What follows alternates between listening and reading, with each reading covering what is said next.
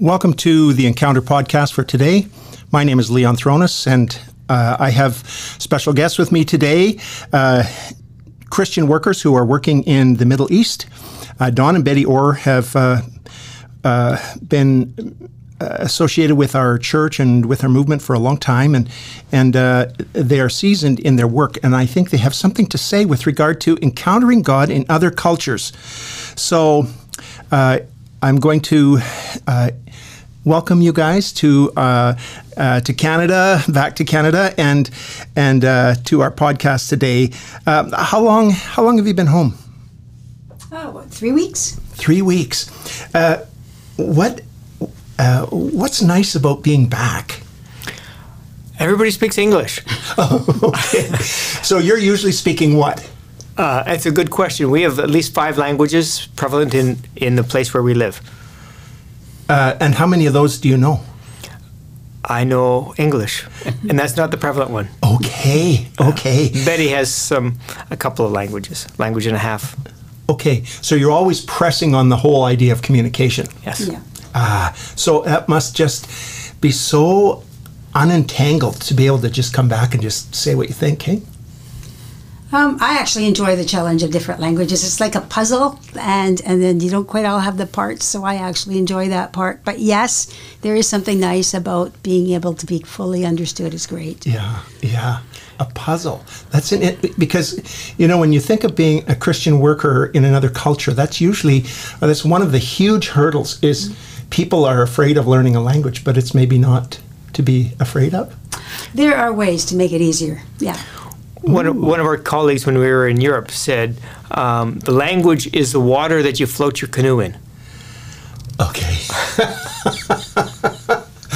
uh, yeah, I you know I I spent just a short time in West Africa, and it's French, and I found I went back to my high school French, and then I used my hands a lot, and I said words I didn't even know. And you know, I I sort of made myself understood. I didn't starve, and you know, I, I never missed a ride. So who knows? There you go. Well, uh, it's uh, great to have you here, and uh, maybe we can.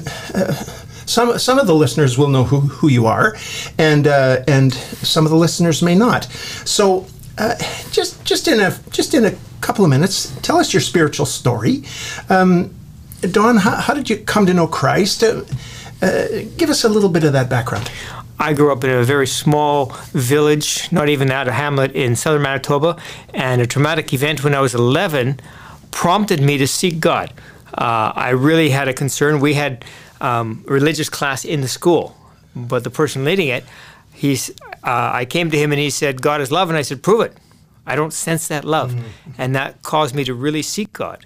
Uh, we moved as a family to Alberta, and I remember going to an Alliance church, and the lay pastor said, I want you to open your Bible and read with me. And I was like, Really? I can read the Bible? Oh. And I went home, found this old King James Bible that had never been opened, covered in dust, because we just moved. And I didn't know where to start, so I read the new part. I started reading the Gospel of Matthew. I read it five times in seven days. And the next Sunday, I went back to the pastor with 214 questions and uh, we didn't get very far before I gave my life to Christ. And you're 11. I was 12. I was 13 at that time. You know, how many times in these podcasts have people come to know Jesus around that 12 year old mark, um, which is when a Jewish boy is bar mitzvahed? It's that time when you kind of understand you're self differentiated. Wow. Wow. Uh, were there any uh, any in influences influencers in your spiritual life that you would point to? One of the early pastors in this church was um, Harold Preeb. I'm sure some of your listeners yeah. will know that name. Mm-hmm. And, and he discipled me. His office was in the back of the Elks Hall, which was the kitchen divided in half. And he kept a candle on his desk because I remember him in his, his down jacket and whenever he'd open a book, he'd have to heat the spine on the candle, otherwise it would snap. It was like minus 30 in this office.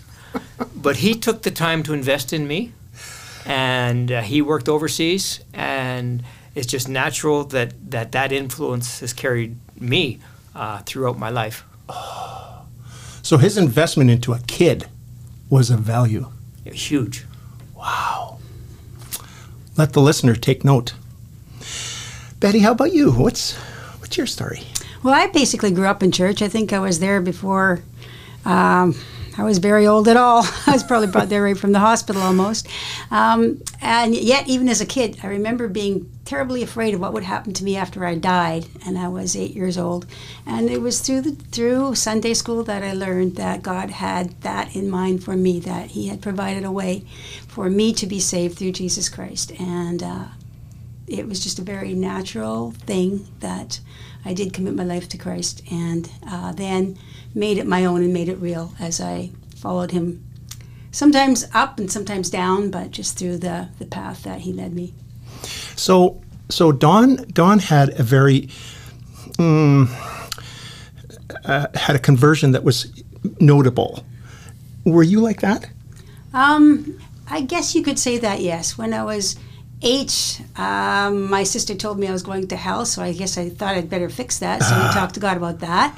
Um, but actually, it was again that magic age of twelve when I was at camp and we were praying around a campfire and depending on what uh, religious or what denomination you end up with, it, my experience would be categorized that way. Uh, all I knew is when I prayed, and I didn't even pray anything in particular, it was like the lights went on and something flooded my soul, and I knew at that point that I was saved. so people would have different labels for that experience, but all I know is that that um, the Holy Spirit and I were on now on speaking terms. John Wesley said, "My heart was strangely warmed." That would be it. Wow, wow, it's cool. Uh, so you you have served for a number of years as as full time Christian workers, um, and uh, often in our movement we've referred to a a call, um, a God's call on your life. What's your concept of that? I mean, you've had some kind of call on your life, and you've followed that for a long time. Um, talk to us a little bit about the call. The call. Yeah, that's the thing that kind of keeps you there when things get rough. yes. Um, so I think, and I know because the Bible says God does everything on purpose. He makes people on purpose with a plan and specially designed for that purpose. And I don't think He keeps it a secret, although sometimes you just have to keep asking Him. And uh, sometimes it's just a strong impression. I knew when I was uh, just after age 12, after that experience, that God did want me to go overseas. And so it was just a matter of following that path. Okay, How- let me back that up. Like that's a huge step here. How did you know that? Well, I was reading a biography of John Livingston, Oh, okay. and some of it was just kind of the um, actually schoolgirl adventure thing. I wanted to be in the jungle with a machete. Okay, Um, okay. But part of that just never went away, and all through life it was just there. I have a plan for you. It was a knowledge in my spirit that that that was God's plan for me, and it made me happy. It made you happy. That was that was uh, my other question. Was it easy or hard for you to accept that call? Very easy. Hmm. And and as you started to work toward that call, how did God confirm that call to you? Um, well, I met uh, a young man who had that same call. Anybody we know? Uh, that- yes, Don. Um, and actually, the interesting thing was when we were then called specifically to the part of the world where we're going. Now, going overseas was an easy one, but that was the hard one. And I remember I was sitting on a beach in the Mediterranean, wrestling this out with God because I was told. Uh, that here's an opportunity, would you like to take it? And my heart said, absolutely not. I'm having way too much fun where I am. Uh, so then I told God finally, if you're calling me, I'm willing to go, but you have to make this clear. You have to hit me over the head with a two by four because I need to know for a thousand percent that this is where I'm supposed to be. And he actually did that. we were taking a vision trip to this particular place where we, we, we currently serve. And I remember we went through this valley in the and and you were serving in another country we're at the serving time. another country Yeah. and seeing God do great Yeah, yeah. things. Uh, and uh, I remember hearing God say, "Welcome home." And a little bit later, Betty turns to me, with her eyes wide, and says, "We're going to live here." And I said, "I know." That's pretty profound. It was. Uh, that sense of immediacy with you and God and and His hand on your life and He doesn't always do that, but he knew that time I needed something like that. Wow. And that's what he did. wow, wow. Well, bless His name. It's good. So, uh, Don, in between in between God's call on your life uh, and you actually entering full time ministry, uh, you took you took some training. Yeah. Tell us about that and what was the value of that for you? I think the significant thing for me, I received calling when I was 15 and was kind of running from God a little bit, rededicated my life to God and said, okay, I will go to Bible school, be a pastor, even a missionary if that's what you want, but I lack faith. Give me a wife and I'll go to Bible school. And the next day, Betty moved to the city where I lived. The next Sunday, she came to church. So God worked pretty fast. Um, so now I'm committed because I've given my word to God. Yes, you have. So we spent a first year of marriage serving in the church where we met, and then we went to Bible school. And I think Kairos explains it well. It says ministries like a Kairos is Kairos is a program for the average person in your church to understand what God is doing in the world and how we can be a part of that. yeah, yeah. It's a good program. And it says that ministry is like an arrow. The Holy Spirit is like the flight, the feathers at the back. It keeps you going straight. The shaft of the arrow is like your character. If you're not a nice person, if you have some things that need to be straightened out, let God straighten them out before you try to get involved in ministry. But the tip is your preparedness to be engaged in ministry. Oh. And if you have a dull tip, you're not going to penetrate whatever it is you're aiming at. Oh. And so, biblical training, uh, theology training, being sharpened by being in ministry and having people who are peers and mentors who can help hone you to be sharp means that when you're actually uh, in ministry, you're going to be effective.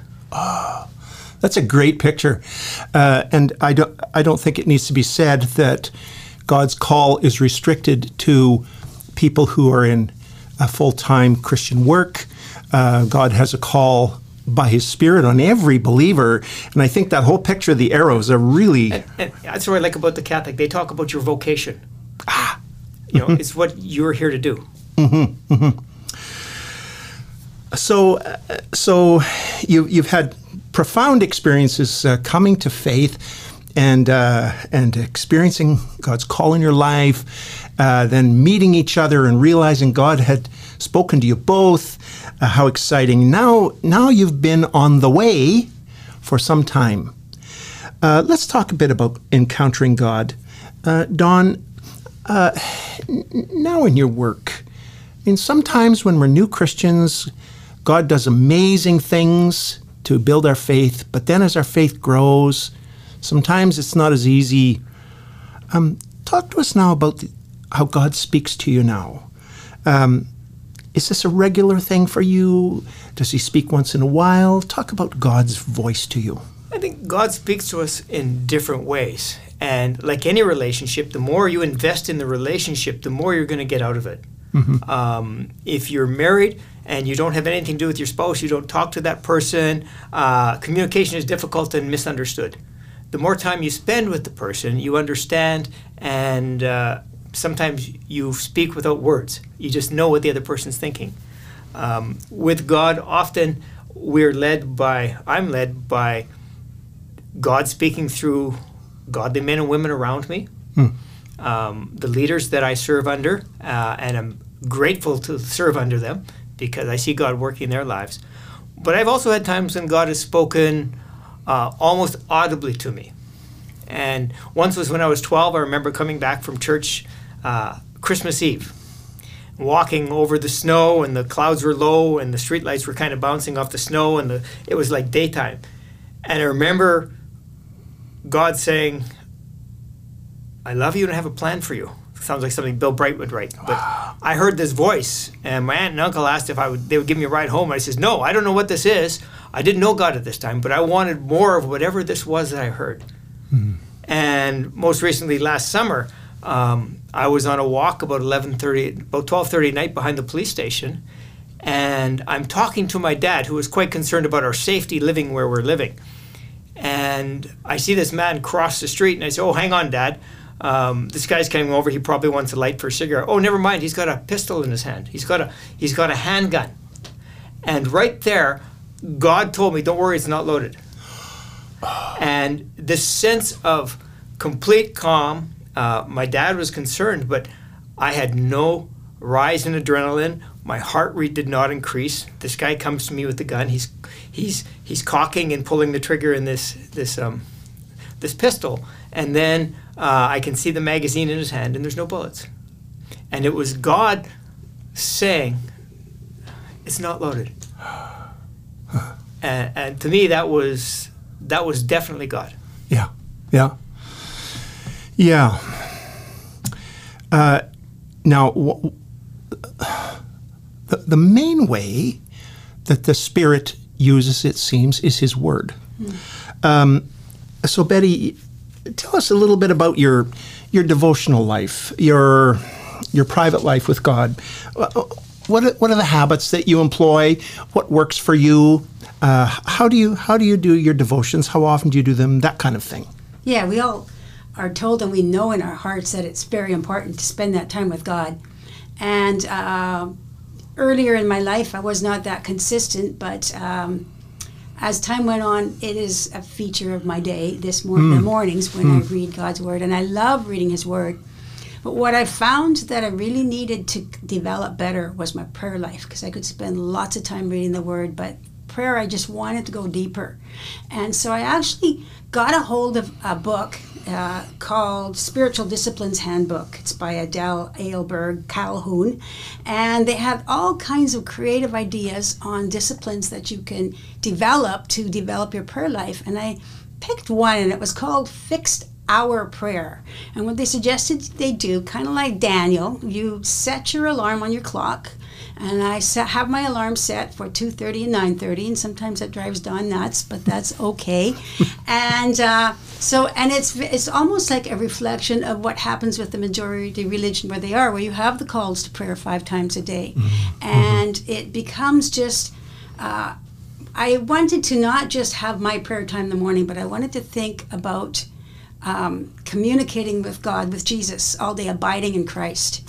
So at those times when my alarm goes off, uh, in the morning I will have read something, and I have the privilege of being able to read it in different languages because it gives you a hmm. very mm-hmm. fresh feel. Mm-hmm. You, if you don't have that privilege, uh, you can read it in different versions too. Mm-hmm. That works, and it gives a really fresh look at it. And then I pick out a keyword or something from that. For example, today's reading it was in Zechariah, and it was return to the Lord, and I, He will return to you, and He will return with mercy. And so I've been thinking about mercy today. At those times when my alarm goes off, and maybe in between, uh, I just think about God's mercy for me and how I can show mercy to other people, and uh, it has actually enriched my life so that I'm not just doing prayer, but I am actually living it a little bit better. I'm still working on it Yeah. a lot, but it, it helps. And you don't have to do the same thing all the time. Not at all. Yeah. Uh, yeah, uh, listener, I hope I hope that you'll glean things from this, and uh, it will help you in your own devotional and prayer life. There's lots of ideas, and and uh, I will include some of these resources uh, on my next uh, blog, and you can uh, you can follow up on those yourself. Uh, one of the concepts that uh, we talk about a lot is walking in the Spirit. Uh, and uh, Don has alluded to it, uh, but Betty, um, can you talk to me about the, the value of the Holy Spirit in your life and and uh, that whole concept of walking in the Spirit? Yeah, it's it's like your own private counselor right within your head and your heart. And so I, whenever something is not working, I, um, I just ask for advice. Well, what do I do now? And uh, where did I leave my keys? I mean, those are very mundane things. Uh, you can, you, uh, the Holy Spirit directs you in these mundane things because anybody who knows me knows that I am constantly looking for things, and it's then all of a sudden he will say, go look on whatever such place. But it's not just about the mundane, it's about the serious things too. That you have a counselor that will guide you and will show you the way if you have your ears open and if you're willing to listen. Hmm. And that's really who was talking to you about the uh, about the unloaded gun. Yeah, it was just the, the more time you spend with Christ and recognize His appearance. You know, I think there's something to be said for when you're in over your head and you don't know what you're doing. You rely on God a little bit more. uh, I think in North America we're so used to doing it on our own strength, we're not attuned to listen to the Spirit guiding and prompting us. Hmm. hmm. Yeah, good. Now I'd like to shift our thoughts a little bit uh, and and get into uh, what you are involved in as uh, Christian workers. So. Uh, you've served as a pastoral couple in Canada, haven't you? Yeah. Okay, so so you've been you've been there, but you've you've also worked in two very different cultures subsequent to that. Um, Don, what are some like are we are we really that different or or are we more the same?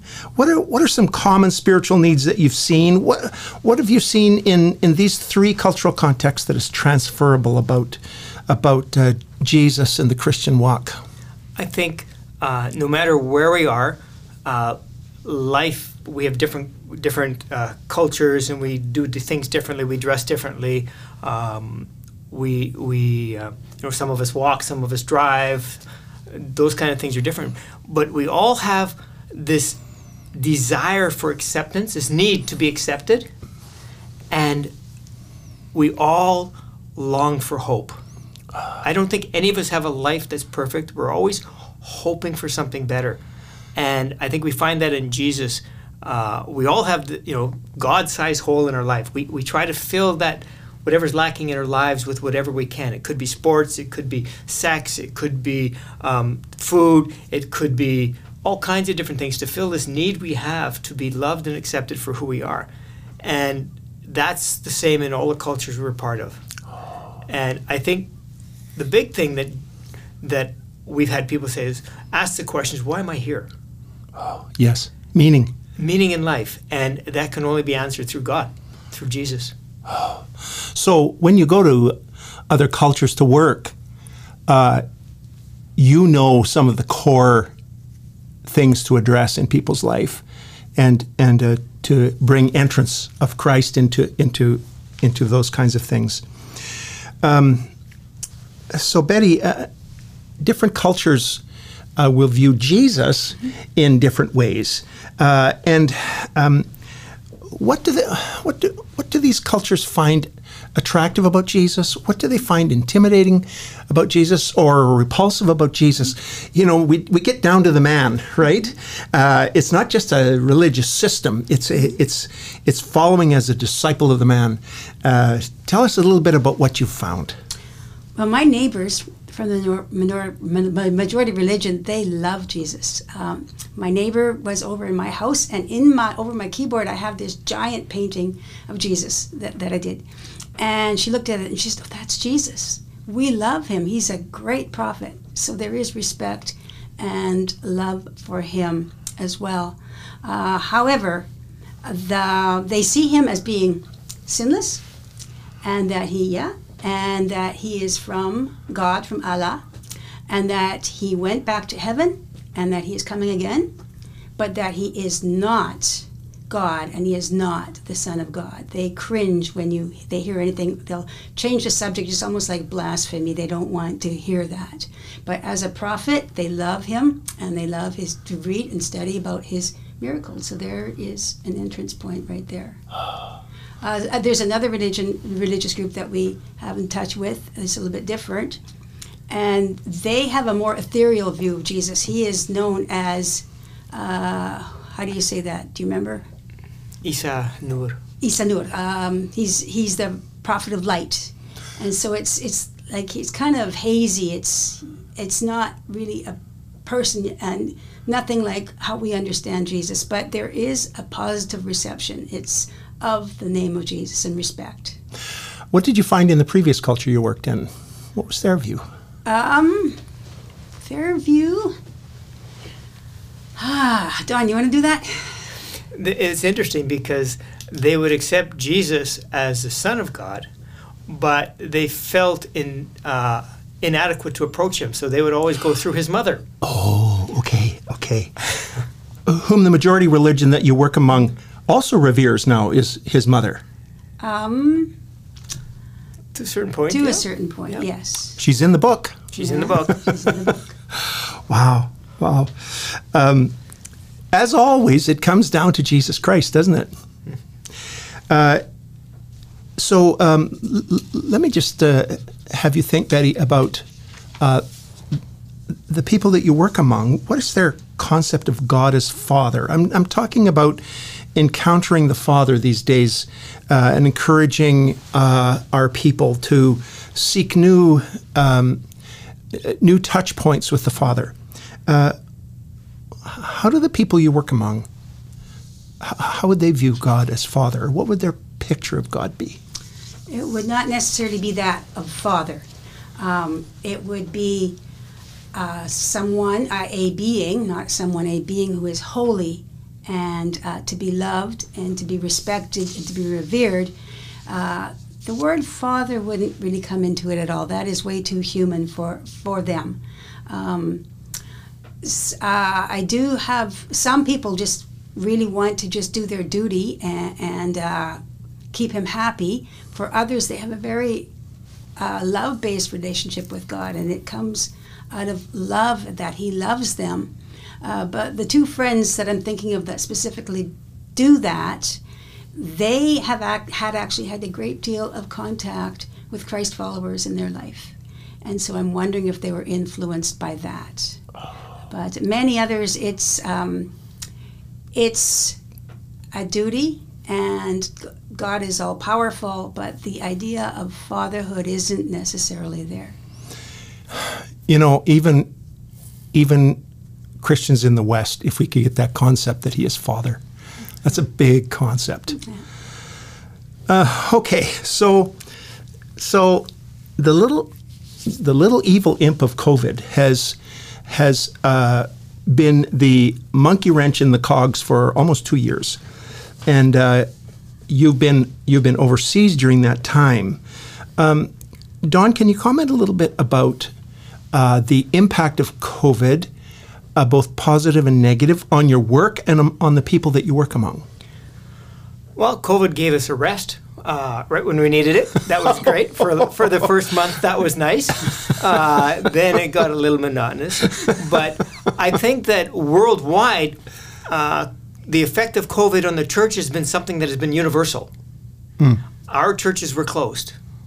Um, and we couldn't meet. And now that we're open, not everybody has returned.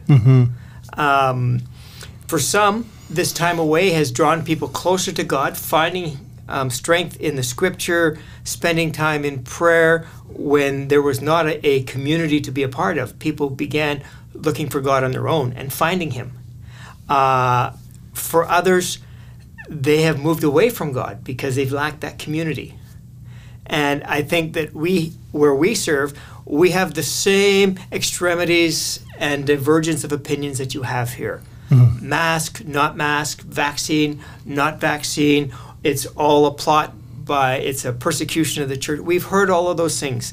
Uh, the internet has made those international um, rallying points.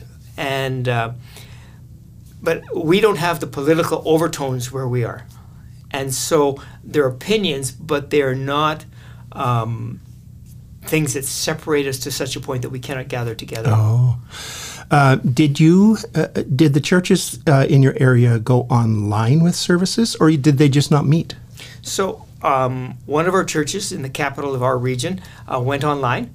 Uh, our church did not, and they would do a Zoom prayer meeting uh, once a week. But that took a few months to kick in. There was this understanding at the beginning, uh, like this was just going to be a short little thing, uh, and it it, procra- it it became larger and larger. Uh, but we were actually had the benefit because we meet Sunday nights, and with the time difference, the church here was Sunday night, so we would tune in live and listen uh, to a Canadian broadcast when we would normally be in church anyway. You know, I, I, I- think that the jury is still out as to what the, what effect this will have on the worldwide church. Uh, you know, I I vacillated wildly uh, with with uh, hope and despair uh, for the future of the church as a result, and I guess we just have to wait and see. And the church has faced difficult things in the past. Oh yes, and and you know we can take cur- take comfort that uh, there's always been and there always will be the remnant. There Mm-hmm. always will be, as bad as it gets, there will be the faithful, and the church will survive. Yeah. The gates of hell will not prevail against it. Preach it, brother. Uh, so uh, let me just uh, focus in on the culture that you're working with right now. Um, what things in the culture that you're working with prevents people from coming to Christ? Um, I think Betty has alluded a little bit. So one of the things you need to recognize, where we live, we actually have Christians. Uh, people don't recognize that. Uh, Christians have been in the Middle East before they were ever in North America were. or Europe. Uh, that's just where it started. Yeah. was in is was in the Middle East, and but for many of the people who claim to be Christian in our area, it is an ethnic identity. And same with the other religious groups that are around us. And so, one of the biggest uh, things that prevents people from coming to Christ is cultural resistance and family.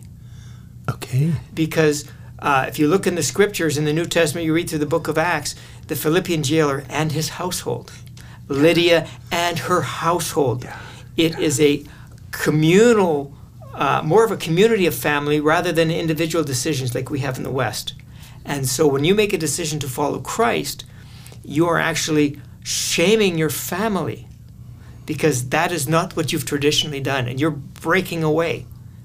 And, you know, it would be like somebody saying that um, in your family saying that they are going to uh, change their their gender and they're going to live with a dog because they think they're a dog. Uh, you know, just, we can't conceive it, and it, it shocks us, and, and we say we don't want to have any part of that. That's what happens when you accept Christ in our culture, uh, the cultures around us, because of the family and the cultural resistance to, to change. Um, Carol and I were traveling in Asia and uh, and had a good uh, day long tour with with uh, a fellow, and uh, he talked to us about about how uh, religion is uh, family based, and when when your parents die, you tend their shrine and you tend the bed that their spirits sleep in. And if you become a Christian, then you no longer do that. Yes. And they say, "Now, do you hate us? You're not going to take care of us after we die." It's a it's a real impediment. It is, and it's interesting where we are. We get more uh, pushback from the organized church, the traditional churches that have been in existence for thousands plus years. Uh, the Christian churches. yes, to evangelical movement in our community. They see that as a bigger threat than the majority religion around us Why is that? because we're shaking the traditions and the the ways of the parents. We're saying relationship with Jesus is more important than doing the rituals and the things that you always do, the fasts and and the the religious um, rites. Wow. So you're kind of doing you're t- kind of doing gospel work among people who aren't Christian, but also among people who are reli- Christian religious. Yeah, and the nice thing about going against doing it with religious, the Christian religious, is it's not illegal where we are to do that. yeah. Wow. So so then, um, do you do you feel then that your work uh, is going to uh, be slow one on one in conversion, or do you see a day when it will be family and community conversion? What, what's your thought there? we have dreams and prayers that it will be communal. And when we look at speaking into these cultures and sharing the gospel, we I lie awake some nights and wonder what would a church look like in this particular culture? It doesn't have to look North American. It shouldn't look North American.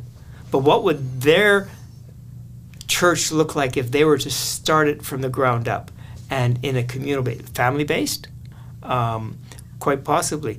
I think the moving of the Holy Spirit is what it's going to take for anybody to come to Christ Yeah. anywhere. Yeah. Uh, you know, Jesus says He's giving the Spirit who will convict us of sin. And uh, we see people having dreams and visions. That happens where we are um, many times. And we have seen people praying and giving their lives to Christ uh, in, in just amazing ways. And where we are, making a commitment to follow Christ is a commitment with significant ramifications. Okay, I'm gonna I'm gonna come back to that in a couple of minutes, but but uh, I want to ask on the other hand because there are some things that are detriments to to coming into relationship with Christ. But are there any uh, any entrance points from your from the culture you work with, Betty, that that make it reasonable for people to consider Christ? There are, and Scripture is one of them.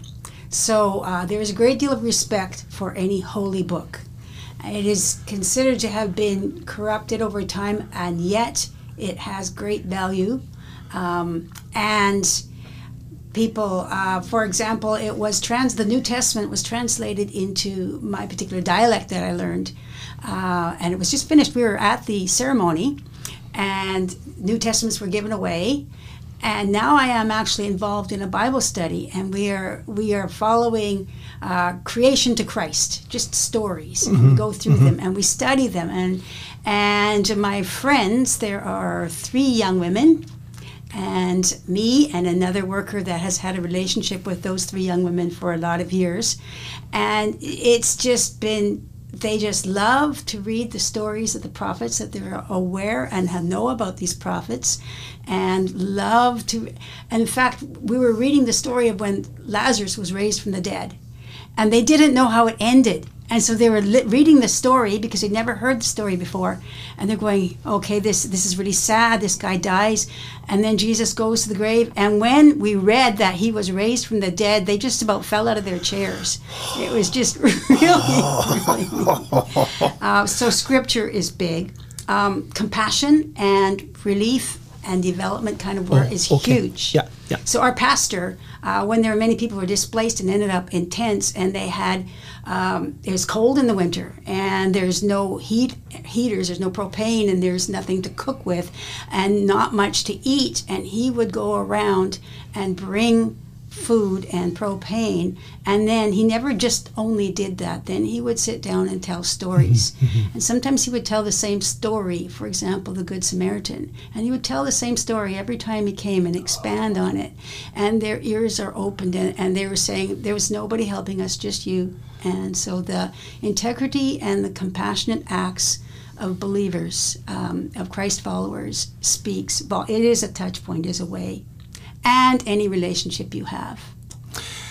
I think there was a fire there that we were involved in some relief work. Is that not right? And There was a fire.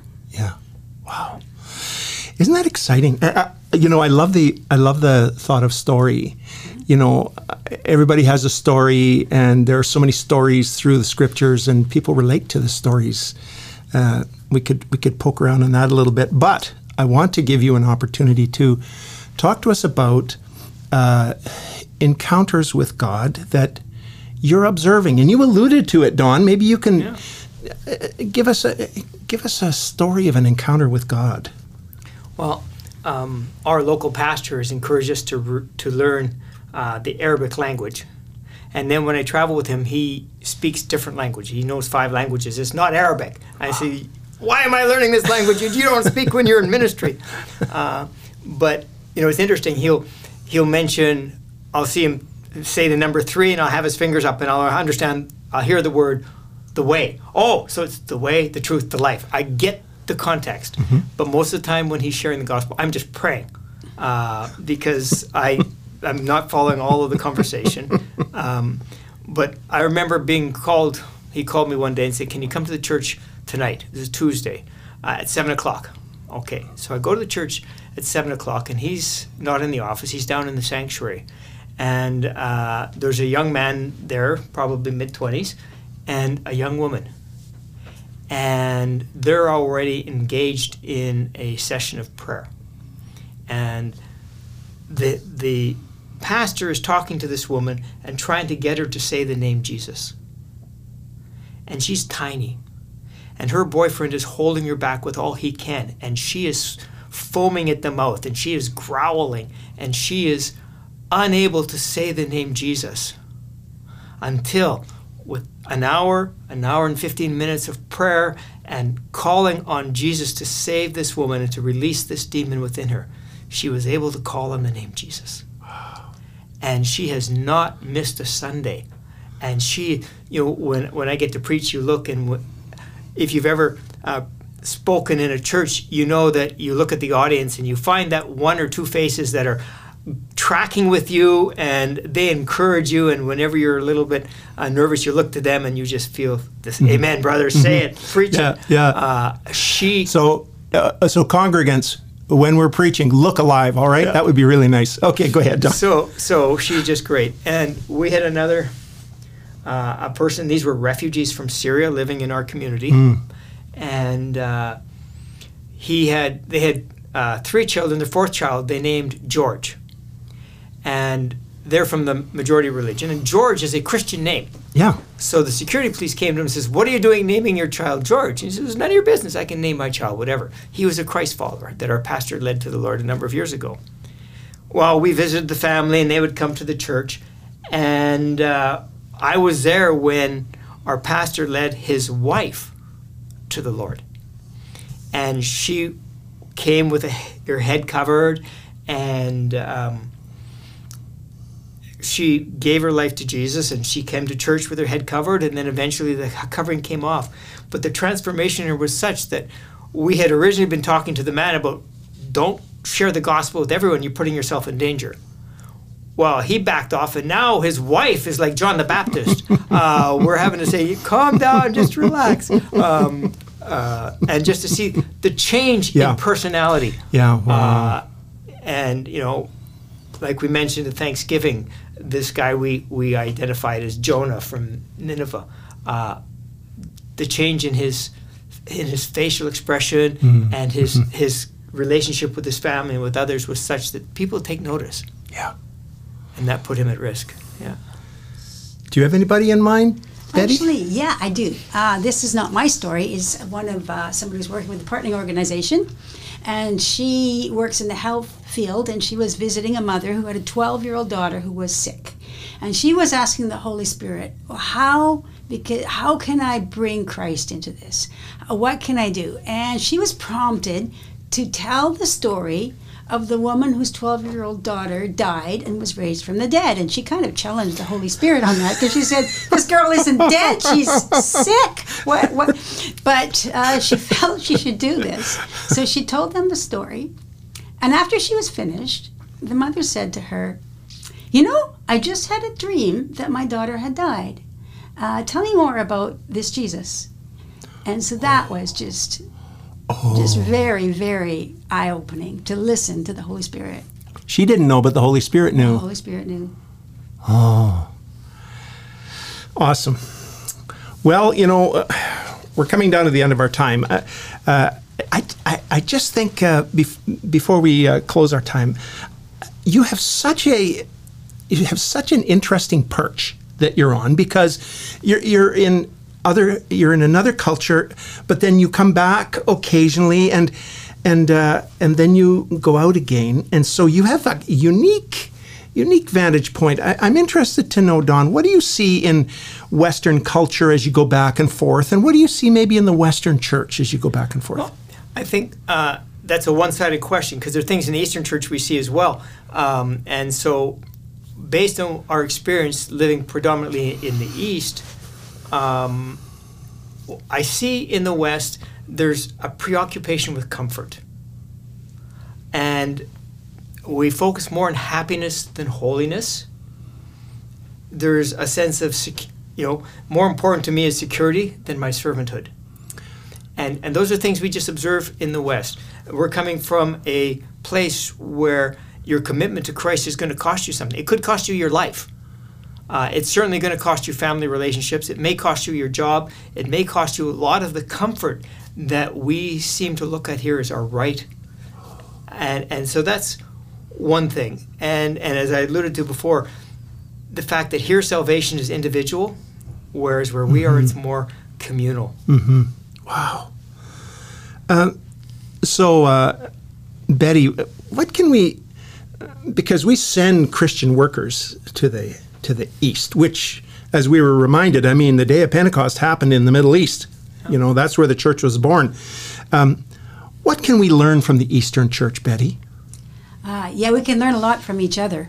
But one thing that we can learn from the Eastern Church, well, a few things. One is a very strong sense of reverence for God. He is He is your Father, but He is also holy and to be loved and to be respected and listened to. Um, and there's also a very high value on Scripture there. When you read the Scripture, you will usually stand, uh, and and it is uh, books, holy books, are treated with respect, and so there is a that makes you think more highly sometimes of Scripture, and also commitment. Commitment comes at a price, especially our brothers and sisters who come from other um, religions and hear the truth and come to Christ. They're grateful and they're committed, and it's not something that they take lightly. It is just a joyful commitment to Jesus. Wow. Things that we can learn from each other, hey? Okay, my, my final question is uh, is just for the benefit of the listener. Uh, and listener, you, I mean, this has been this has been really fascinating today, and you may want to follow up on some things that you've heard today. Uh, Don, what are some what are some resources uh, that uh, are helpful to you? And listener, I will I will put these uh, on my uh, next weekly blog uh, on our website. You just go on our website to ministries to encounter, and then. Uh, meeting with the Father, and you will you'll have those resources. So, Don, what are some resources that you would? There's, there are some books that talk about um, you know truth from the Eastern Church that are good. But one that really strikes me as being good to understand is a book called um, Ministry in Honor and Shame Cultures by uh, Jayson Georges and Mark um, Baker, I think is his last name. And just understanding that in the West, we have a guilt punishment concept. We don't speed because there's punishment. We'll get a fine. So that that that causes us to drive the speed limit. We're afraid of the consequences. Whereas in most of the world, they're honor shame culture. And so they make decisions based on what will honor their family and what will shame their family. And okay. it has significant differences in how we approach the gospel and how we relate to people because they're motivated differently than we are. And we're taking a class with um, Ray Aldred on First Nations and Indigenous spirituality. Mm-hmm. And it was interesting something he said last week. Uh, he said, The starting point for us with the gospel is we talk about the fact that you are alienated from God because of sin in your life. He says, in Indigenous spirituality, we start with, It's a wonderful world. Oh. They started uh-huh. creation, Genesis 1. We start uh-huh. Genesis 3. Oh. And, and I think that, um, you know, understanding that it was good and it's broken and now how do we regenerate and go back to what was really good? We can unpack that one for a while. Oh yeah. All right a- any any other resources? A little bit earlier i did mention uh, the spiritual disciplines handbook. If you're looking for ways to to uh, other ways to um, rejuvenate your walk with jesus there's some good ideas in there. The author is adele Ahlberg calhoun. Um, yeah it's a good one maybe mention a devotional we've been going through the last year called Live Dead Joy, uh, written by a worker in the Middle East. He's been there for 20 plus years. Mm. And if you want to feel challenged, uh, he often does not pull punches and, and really challenges us to think about, you know, how comfortable we are with Jesus and how we should be engaged in different ways. Okay. And we actually have copies of that book here. Uh, I think Holly has okay. some copies. Okay. So, listener, you can uh, you can look for those on the blog. Well, we've come to the end of our time. This has been uh, delightful. Uh, lots of uh, lots of things to chew on here, uh, and so I want to thank you, listener, for being with us. Uh, my name is Leon Thronis. My guests have been Don and Betty Orr, Christian workers in the Middle East. Thanks for joining us today.